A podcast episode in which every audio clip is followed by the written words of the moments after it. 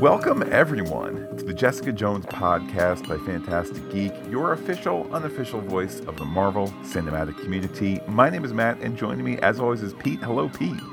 Hello, Matt. Hello, everybody. Here today to talk to you about our impressions of the whole of Jessica Jones season two. And if you can believe it, Matt, a month ago today, the uh, series dropped, the second season dropped on Netflix.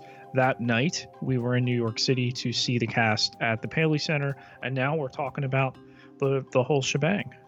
Uh, yeah, to think a month ago plus a day, there was a uh, a major snowstorm that hit the area, and uh, here we are. Let's see, still at risk of snow in April. right. Uh, times are crazy. Jessica Jones season two was crazy. Pete, what were some of the highlights from the second season? I'd have to say, just getting our characters back, getting Jess and Trish and Malcolm and Jerry back for their own adventures uh, after so long. I mean, 2015, Matt, late 2015, it had been since we had just them um, on their first season adventures. So to get them back and and to be able to explore that story space, I think was really really welcome. Yeah, I think some great, great additions to the cast. We have J.R. Ramirez as Oscar. We have uh, Terry Chen as uh, as Pryce Cheng, and uh, of course Janet McTeer as I guess we can officially say it now, Pete. Uh, you know, as mom. Um, I know there were some complaints out there that that you know th- this season did not have the major villain that Kilgrave uh, presented in the first season. True, this was a season where Jessica Jones was exploring herself and her past and her future, and I'm okay with all of that because it takes us back to this character-driven stuff that the Netflix Marvel shows do so well. Uh, as opposed to, with all due respect to Agents of S.H.I.E.L.D., which is our first love, but as opposed to comic book, biz, bang, boom, you know, twist after turn. Like this was a slower paced exploration of herself. To do the origin in the second season, I think is inspired. And back to the villain thing, you know, and I'll talk specifically about some of that stuff in a little bit, but, you know, how could you possibly go up from David Tennant as Kilgrave in, in season one. And I think they were wise to not attempt to top that. That's an interesting argument. I'll, I'll agree, but I'll come at it from a different perspective. Uh, something that we had discussed certainly before the season had started. Kilgrave represented such a major impact on Jessica's life and had had come to define her life and all that he represented both both in her story and metaphorically in, in our world. You know, uh, the question was how does this character stand up for herself without the story of Kilgrave and sexual assault and things of that sort? The fact that the character does, you know, to me is proof that that there's an argument to be made that this is a this is a better crafted season. Uh, yes, there's the magic of Tennant. Yes, there's the magic of Kilgrave, um, and, and, the tension of the first season. But I stand by the slower, deeper pace that this season gives us. Uh, I, I can go either way with that. Really, I mean, I'll keep it to highlights, and then and then we'll go to some of the uh, the qualms. Um, I said getting everybody back was, you know, my number one. I think Trish in particular, I think the work that Rachael Taylor did to explore this character to to see her at her lowest point, something we only hinted at in the first season. Um, and then the range they gave her. I mean, when we first see her in season two, she's singing in the wig. Um, later we get her singing and dancing, something that was hinted at at the um, the Paley Center panel, uh, and you know made me uh, super excited to get to that point, and that was. I think the high point of the season, uh, aka I want your cray cray, um, the unique way that that flashback story is unspooled. Um, yeah, really, really wild about that. I think they peaked there, and I think as you got to the end, uh, obviously you want the denouement, but um, I I think a little bit more than they planned. I think too we have a season that, that was certainly jam packed when it came to most, if not all, the characters. Uh, I like that we have a, an arc for Malcolm. I like that we have an arc for Oscar. Um, I mean, uh, you, you, know, we even have an arc for Dorothy, although she remains on the same kind of terrible, awful path that she's been on. Uh, we had discussed in our episode for in our podcast for episode two thirteen how you know kind of the uh, the uh, Inez storyline kind of seems to self self solve itself, but we don't get we as the audience don't get a sense of closure there that I think was was justified. Um, also, too, I'm still a little I'm a little unsure how I feel about the fact that Jessica does not Jessica does not overcome her own obstacles when it's at you know when it's at the end of this season. It takes Trish to do it. I think you can argue some positives and you can argue some negatives, but at the end of the day, it's not the main character slaying her own dragon. Yeah, I, I think there's there's certainly that aspect to it. I mean, it was a unique choice to go with the mother as the big bad, and for it to be resolved the way that it is, obviously you begin with the end in mind and where do you want them by the end? Okay, we want Jess and Trish, who through that first season in lockstep, we want them on the outs. We want Trish now to be starting to explore her powers. And we have this trajectory heading into an unannounced, unconfirmed season three at this point well, certainly, uh, yeah. I mean, hopes high on a third season being announced soon. Um, I like that we see Trish in action, and I like that we see kind of conceptually the notion that she is acting on behalf of family and on behalf of her sister in in the taking out of Alisa. I, I just, I don't know. I don't like that that there's there's the emotional closure for Jessica in that her mother is now no longer in her life, but that wasn't done at her own hand, which, you know, to be fair, that's how life goes 99 times out of 100, but that's also not what I was looking for in a fictional construction such as this. Well, Pete, let's let's uh, turn the focus here a little bit. What were some of the low points of the season for you? I think that second half of the season would easily be the the low point only because it it didn't match the intensity of early on. I I felt uh, it wasn't that we stretched it out, but the the the mom stuff with Alisa, you know, we're gonna find Dr. Karl, are we're gonna take out Dr. Karl, everything there. Um, it it labored a little bit for me. Huh. That's that's interesting. I'm I think going back over the episodes in my mind, I might be inclined to agree, although I don't know that I necessarily felt it as it was happening.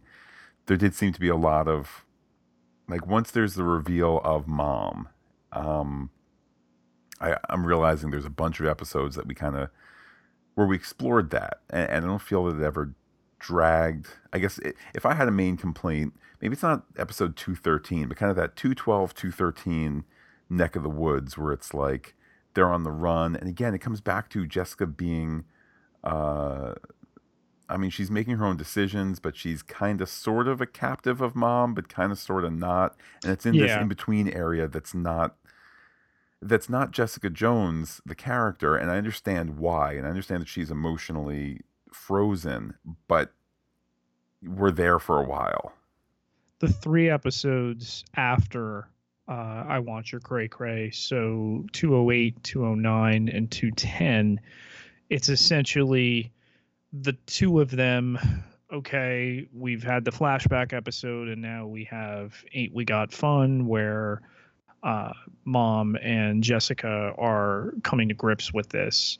Then we have the one where um, she has Jessica has Pryce Cheng in the in the tub and mom in the bedroom, and then mom is caught and uh, she's terrorized by the cop. Um, the Kilgrave return episode was very very well done. Um, hard to keep that a secret, and you're just waiting and waiting and waiting for it. Um, plus, it's in the episode description, so I wonder how much of that, you know, spoiled people. But um, yeah, I, I think those three episodes, eight, nine, and ten in particular, you know, we we were a little uh, we were a little labored on those. I I certainly don't like the phrase Netflix bloat, and I think the seasons of Marvel Netflix that it has been most applied to, they've gotten it wrong. First and foremost, Punisher that had that had no fat on those uh, on those bones. And even this, this isn't fat so much. I mean, there are viable story points that occur, as I just laid out in those episodes, but you know the the construction of okay uh, the the rival PI is in one room and uh, the dangerous mother is in the other, I think could have been a lot more interesting. It also occurs to me too. We kind of have, you know, who is mom? You know, before she's revealed to be mom. So who is mom? Then we have mom revealed, mom hidden, mom captured, mom on the run again, mom kind of captured again mom on the run again, mom taken out. Like there's there's a little again each of the parts sounds like works. you might have some other issues there, man. I think. I mean, I I think. You think you have a, other issues? well, I think that this is an this is a really interesting exploration this season on on Jessica Jones's own kryptonite. It's just at, looking back at the season as a whole, which is why we are here. There's a little there's a little muddiness to it all in terms of how they're achieving the goals of exploring these characters and exploring the emotional roots and the backstory and things of that sort. Well, Pete, let's talk the future. I believe it was three months after season two came out, pardon me, after season one came out, that season two was announced. Here we are at the one month mark. You know, I mean, who knows with a lot of this Netflix stuff? Who knows are they in active pre-production? But it's a secret. Are they this? Are they that? But what are your thoughts on when next we see jessica jones? Is it even in the jessica jones series? I am not sure uh, only because um, we have luke cage coming next. There are some fairly big events to come out of that. Some things that have already leaked some things that are already out there. Um, we got to do Luke Cage. Does Daredevil beat Iron Fist to uh, air? I'd have to say yes. Um, there's been really no chatter on Iron Fist, um, and we still have no confirmation of a of a Defenders re-team up after that. Um, so I, I think they'll get the third season order for certain. Uh, when we see Jess, though, is anybody's guess at this point. I, I guess I wonder if the decision was made. Uh, it seemed on the fly, although it was not. But if the decision was made, hey, we're going to have uh, Iron Fist show up in Luke Cage season two, and yes, everything that you said beyond Daredevil season three being in production, uh, you know, everything else is not has yet to happen, even though Iron Fist season two has been announced and et cetera, et cetera. I just wonder, do you get Jessica Jones showing up for the last two episodes of Luke Cage? You know, at what point are you not doing Defenders, but you are doing cross pollination in a way where it doesn't need to be Jessica Jones season three. The first three episodes deal with her, re, you know, reconciling with Luke Cage. Does it happen sooner? Does it happen somehow in Daredevil season three that you know like I, I don't know how much they want to blur the lines but I'm I'm open to it. Absolutely. I mean one of the other things I got at that Paley panel was how much time Krysten Ritter has spent in the skin of Jessica Jones. She went from uh, the first season there was a little bit of a break then they did Defenders and she went from Defenders to Jessica Jones season two, no break in between. Um, and you know so much so that she wrote her novel uh, you know in her quote unquote downtime so yeah i mean to ask them to turn it around so quickly i think is a lot and again you're dealing in a four member team situation and and you know we say giving everybody their due it's no secret that Iron Fist is the weakest of all of those TV shows, and hopefully that's going to sort itself out with you know the developments in some of the other shows. Side note: Netflix continues to think I really like Iron Fist. Like when there's that section that's like, and I must have, I, yeah, I, I know like my Apple TV still does, rates Netflix stuff by stars, but Netflix has moved to a thumbs up, thumbs down percentage yes. match thing, you know. But yes. regardless, you know, I've rated it I mean, I didn't give it like one star, but you know, I rated it as I felt it. And anytime this season of Jessica Jones I got done, and it was like the, you know, you like Jessica Jones, check out, and then it would be Iron Fist, Luke Cage, The Defenders, uh, Daredevil. Like Luke, uh, uh, pardon me, Iron Fist was always first. It was like, dude, what don't you get? That I mean, is it maybe just numbers wise? Like I watched a lot of Iron Fist. Okay, yeah, I, I, did. I think that's the metric. I, I think that's where they're grabbing it. And that's fine. And again, that these things continue to be you, you know that they're always there that they're never going to leave this service and they remain in that rotation. And you know you cross pollinate you get people who go back. We've heard we've had people write into us that hey i caught you on jessica jones and now i'm going to go back and do daredevil. And then you know oh i started with iron fist. And then i went back and and listened to luke cage and all that. And you know i, I think the marvel netflix thing helps itself um, in that you get people into the other corners of New York City. Well, time will certainly tell. As mentioned before, as soon as we hear about uh, season three, or I guess any any future Jessica Jones news, you know, showing up in Luke Cage or Iron Fist or Daredevil or whatever, we will certainly update the uh, the, the Jessica Jones podcast feed.